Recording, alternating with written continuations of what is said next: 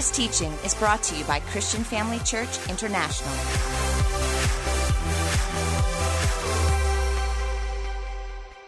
Let's open up in prayer.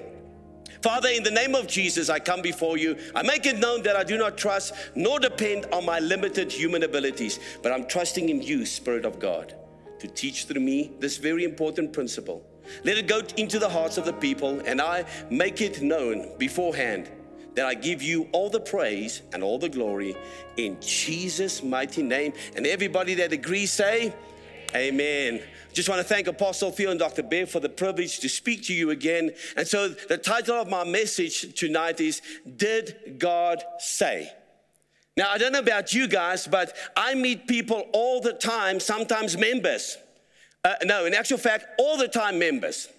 All Christians, people that are Bible speaking, tongue talking, Bible carrying Christians. And they would say things like, God told me I've got to go to Cape Town. And then, as the leaders of the church, you know what I'm talking about, right, leaders? And, um, and many times we would say, Hey, brother, sister, I don't think that's what God wants you to do. We just sense it in our heart. Amen. And the more you want to try and say, But are you sure? They would say, God said so. And so, my question tonight is Did God really say?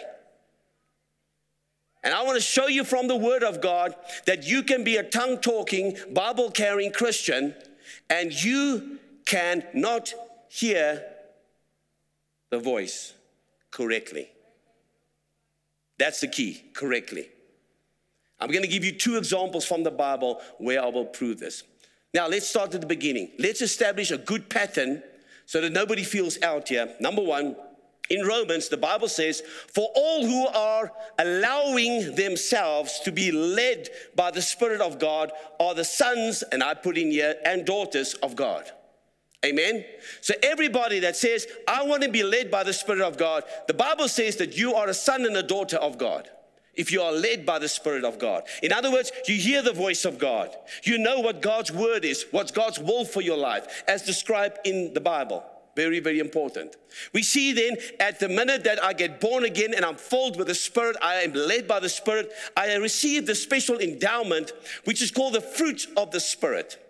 And the fruits of the Spirit, the result of His presence within me. We are talking about Christians here. We're not talking about unbelievers that are saying, No, God told me I must go to Cape Town. Gonna, gonna, gonna smoke the weed. No, all right, no, not, none of that. So we're talking about Christians here. Amen. But the fruit of the Spirit, the result of His presence within us, is love, joy, peace, patience, goodness, kindness, faithfulness, gentleness, and self control. It's called the fruit. You can see it is the fruit that is produced because you are led by the Spirit of God. Amen? So we're talking about some good Christians here. Amen? And then we go on and we see, we see in uh, 1 Corinthians 12, we see over and above the fact that I'm now filled with the Holy Ghost and the fruit of the Spirit is dis- displayed through me, people now can see there's something different about you. The fruit shows them there's something different about me. I'm, I have self control, I have patience, I, I'm kind. Then also the Lord gives us an extra endowment. The Holy Spirit then can come upon us. Amen. Which is called the gifts of the Spirit. Also for you, the believer. And those things are, but the manifestation of the Spirit is given to each one for the profit of all. For to one is given the word of wisdom through the Spirit, to another the word of knowledge through the same Spirit, to another faith by the same Spirit, to another gifts of healing by the same Spirit, to another the workings of miracles, to another prophecy, to another the discerning of spirits and to another, different kinds of tongues, to another, the interpretation of tongues. But one and the same Spirit, the Holy Spirit, works all these things, distributing to each one individually as the Spirit wills. So, the fruit of the Spirit is permanently in our lives, the gifts as the Spirit wills. So you might be walking in the street and the Lord sees there's somebody here that needs a touch and you receive, you've just sensed the presence of God. You, you sense the, the gift of faith in operation and that you can pray for healings and miracles and signs and wonders. And you pray and the man stand up and he walks. That's how God works. Now that's a pretty cool Christian, right? Amen. That's pretty, that's pretty good. So we can see here, let me just go to the next one. God has anointed you so that you can know of things to come. God has given you, according to 1 John 1:20, He has given you an anointing so that you can know all things, the Bible says. So God has anointed you so that you can know all things to come. You do not have to be in the in the dark about things. That is now quite an apt application there, all right? But you you can know all things. There's no reason why you should not know things. Secondly, God has given you the fruit to bear for others to benefit from. Your kindness, your faithfulness, your yes, if I say I'm gonna be there is yes and amen, and you will be there. You don't halfway through, well, now are you inviting, you're inviting me, like to Sandton for. Sorry, I couldn't make it. You know, something happened, my car broke down has given you the fruit to bear for others to benefit from. Your kindness, your faithfulness, your gentleness, your self control. And then lastly, God has given us the gifts for helping people. Amen? So when I look at these qualifications, wow, this is a good Christian. How many of you would agree with that? This is a pretty good Christian. I mean, so I'm going to show you now, and I'm going to take you back into the Old Testament. And if it was possible for the Spirit to have influenced Moses or to receive him, because we know there was no outpouring of the Holy Spirit in the Old Testament before Jesus came. But if there ever was somebody that would qualify, okay, would be Moses. For the Jewish people, he's the, the deliverer of the people. He's almost like a Messiah for them. He's the prophet. He's the man that speaks face to face with God. We can't stand it. You speak to God. So let's look at the life of Moses and let's see did God say that is the thing that you should do? Okay? So let's go to Exodus 17. It says here, the Israelites are in the wilderness. They've been moving around in the, towards the promised land. And now they get to a place where there's no water. They haven't had water for a long time. And they're saying, Moses, you brought us out of Egypt. And now look at us, we're going to die in this place. And they're moaning and they're complaining and moaning and complaining. Come with me. Moaning and complaining. Say it again. Moaning and complaining. And so even the Lord says that this is a stiff necked people.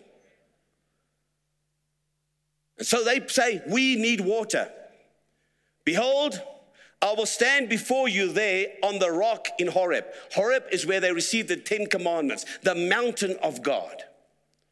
And you shall strike the rock. So God gives Moses very specific instructions on what to do to bring forth the water. And water will come out of it that the people may drink. And Moses did so in the sight of the elders of Israel. This portion of scripture here says that Moses did it correctly. Let me summarize it this way Moses asked the Lord for direction. What do I do? They want water. All right? Number two, Moses got the instruction and how he had to do it. Strike the rock with your rod. Thirdly, Moses executed correctly as witnessed by the elders, the Bible says. So the Israelites asked Moses for this water. He did exactly what God told him to do. There was a pattern. Okay, go, take your rod, strike the rock once, and then water will come forth. And that's how we will provide for the, for the children of Israel. So that they can know that I'm a good God. Some time goes by, and all of a sudden, we see that the water dries up. They moved around to different places. all over the wilderness. And again, they need water for their livestock, for their families, 3,000 plus Jews in the wilderness. And again, they are moaning and complaining.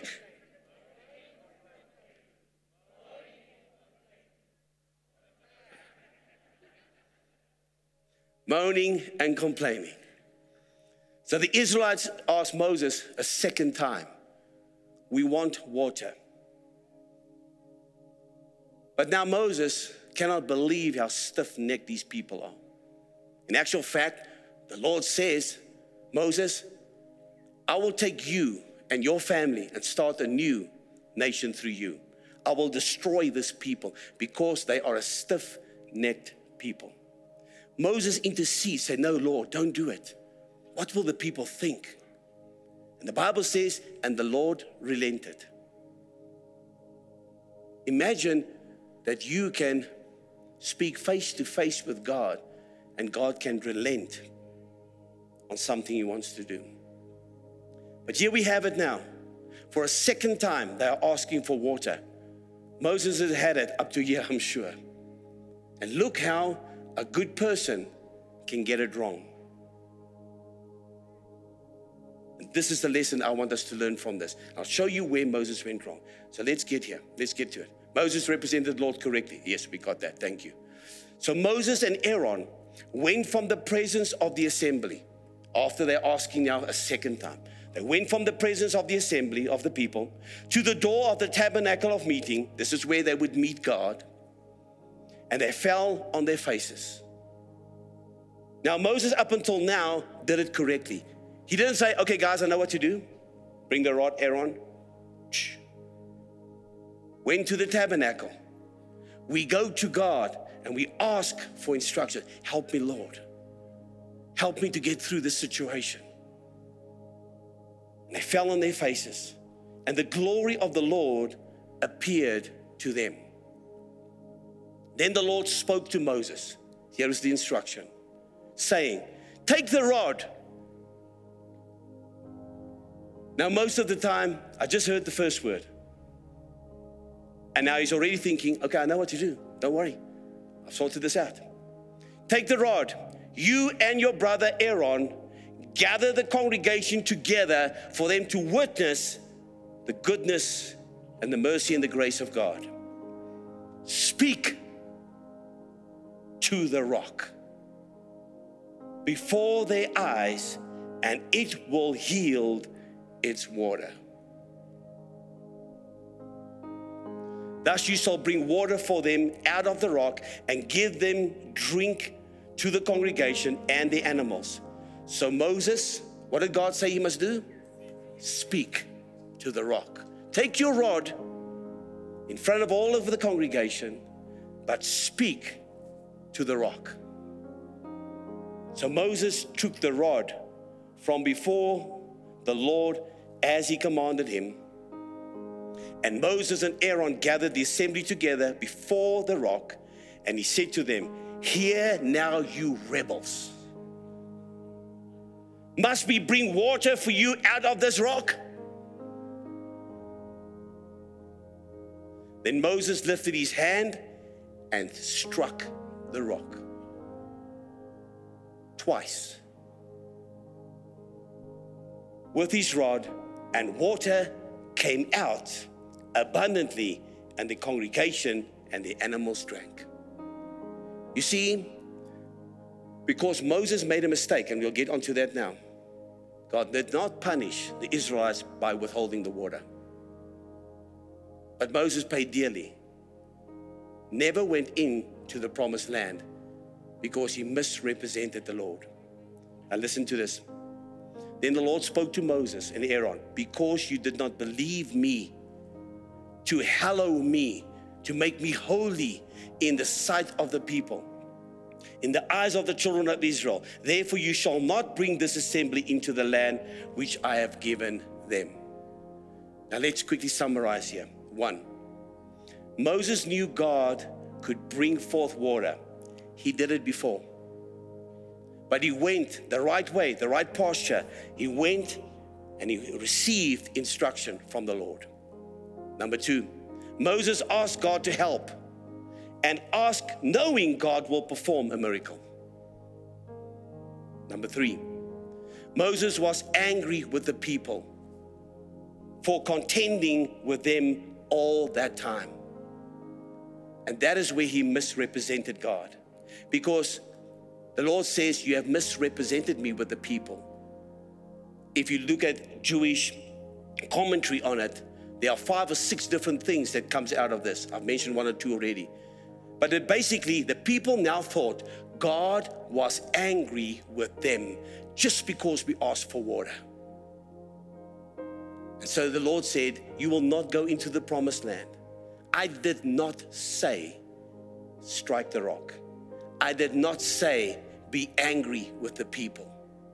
I did not say, misrepresent me because you gotta hallow me. You gotta make me holy in the presence of God. Moses misrepresented God by showing Moses, by showing that Moses was angry and thus showed them that God was angry. So they got the wrong picture of who God was. They only asked for water. Moses went out angry. They thought God was angry with them. Nevertheless, the water came forth, but he didn't speak to the rock, he struck the rock because that's the way God did it in the past. Amen. Moses did not listen to the instruction to speak and not strike the rock. Amen. Moses went on his previous experience or what he thought God said. You see, family, and that's exactly how we sometimes make the mistake. God delivered us in a certain way, and we believe He's going to do it each and every time. And then we think God said it this way. Or we know of somebody that they were miraculously flown to Cape Town, so now we think, well, we also, God's going to do exactly the same thing for me. And God did not say that. God did not say, be angry with the people. God did not say, strike the rock. But God said something differently with the same outcomes. We can know God as people. We can be filled with the fruit of the Spirit. We can be filled with the gifts of the Spirit. We can operate in the power of God. Speak, prophecy, lay hands on people to recover. We can know God. We can fellowship with God. We can show the fruit in our walk with God. We can operate in the gifts of the Spirit of God. But we can miss God. You see, so many people think that God will do it the same time, the same way. Okay? Same way. God is the same yesterday, today, and forever. Amen, family. He changes not but he can choose to do the same thing in a different way. And the, the, and, and, the, and the impartation tonight to you is wait on the Lord, wait for God.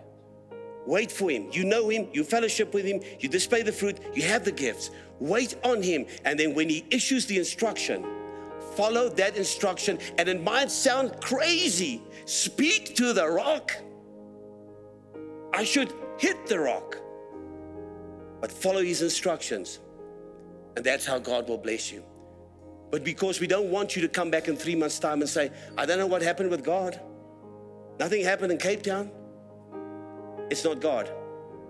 You are misrepresenting the Lord. Amen, family? All right? Now, there are people here tonight, I believe. I'm going to close in this prayer. That's it. We're done. Okay? I want to, how many of you receive that principle? Amen? Speak to the rock when God tells you, strike the rock when God tells you. Don't misrepresent Him. He is holy. Hallow His name. Some of you, perhaps that's what you're doing all the time. You're twisting the gospel, using scriptures to suit your unique circumstances. And the Lord says, Go forth in the Ferrariest. Didn't say that. Raise your hands, close your eyes. Let's just pray. Father, in the name of Jesus, we come before you today. where we've missed it, Father, where we've misrepresented you, we ask for forgiveness. Please forgive us. Lord God, lead us, Holy Spirit. We are led by the Spirit of God. And therefore, we ask that you lead us and guide us and direct us. If you say strike, we shall strike. If you say speak, we will speak. If you say stop, we will stop. If you say go, we will go. We will follow a cloud by day, a pillar of fire by night. If you go, we go. Let your goodness go with us all the time. We pray in Jesus' name. And everybody that received, say, Amen. God bless you. Every head bowed, every eye closed. Father, in the name of Jesus, thank you. Thank you, thank you, thank you for this time. If you're here tonight and you say, Pastor Johnny, I never, uh, uh, I, have never allowed Jesus to lead me and guide me and direct me, and let alone even hear His voice and be directed by the Spirit of God. I would love to have that because I'm making so many mistakes, or perhaps you think you're on the right way, or perhaps things can be better wherever you are now today. But you want to make Jesus Christ Lord and Savior of your life. Every head is bowed, every eye is closed, no one is moving around. So here's my three invitations. If you want to make Jesus Christ Lord and Savior of your life, or secondly, you used to serve Him, but you backslid and you want to come back and restore that relationship. Or thirdly, you want to have assurance of your salvation. You want to know that if you were to die tonight, right now, that you would go straight to heaven. If that is you, at any one of those three invitations, I'm going to count to three and then I'm going to ask you just to raise your hand so I can see, the Lord can see that you mean business and then we will minister to you. You ready? Wherever you are, you ready? Did God say? Don't think because mom and dad are Christians, you will automatically go to heaven. Everyone must work out their salvation fear and trembling, the Bible says. The Bible says in 1 John 5 13, you must know that you have eternal life. So if that is you, and you want to make right tonight, you want to restore your relationship, at the count of three, raise your hand. One, two, three. Raise your hand quickly so I can see. The Lord can see. Thank you. I see those hands. Thank you. I see those hands. Thank you. Thank you. I see those hands. Thank you. Thank you. See that hand there? Thank you. Yes, thank you. Amen. Wonderful, wonderful. Now, a worker, a dream team is coming to lay their hand on your shoulder. They're just merely coming to agree with you in prayer as we pray. Amen. And now I'm going to ask all of those that raised their hands, that made a decision for the Lord, to say this prayer out aloud. And I'm going to ask everybody to join in as we say this because the Bible says we must believe in our heart and confess with our mouth. So we're going to confess with our mouth. Are you ready? So let's say this Father in heaven, I come to you in the name of Jesus. Come as I am, Lord. Thank you for sending Jesus to die on the cross for me so I can go free from this day. I believe in my heart Jesus is Lord of my life. I say it with my mouth, I believe it in my heart, and now I receive it. I am saved. In Jesus' name, amen. Thank you for joining us during this episode of Living Life with Dr. Theo and Bev Wolmarans. We hope that through this inspired teaching, you had an encounter with God. If you enjoy the teaching ministry of Apostle Theo and Dr. Bev Wolmarans and would like to enjoy more resources, we hope you will visit our website at www.christianfamilychurch.co.za or for our American listeners, www.christianfamilychurchsa.com.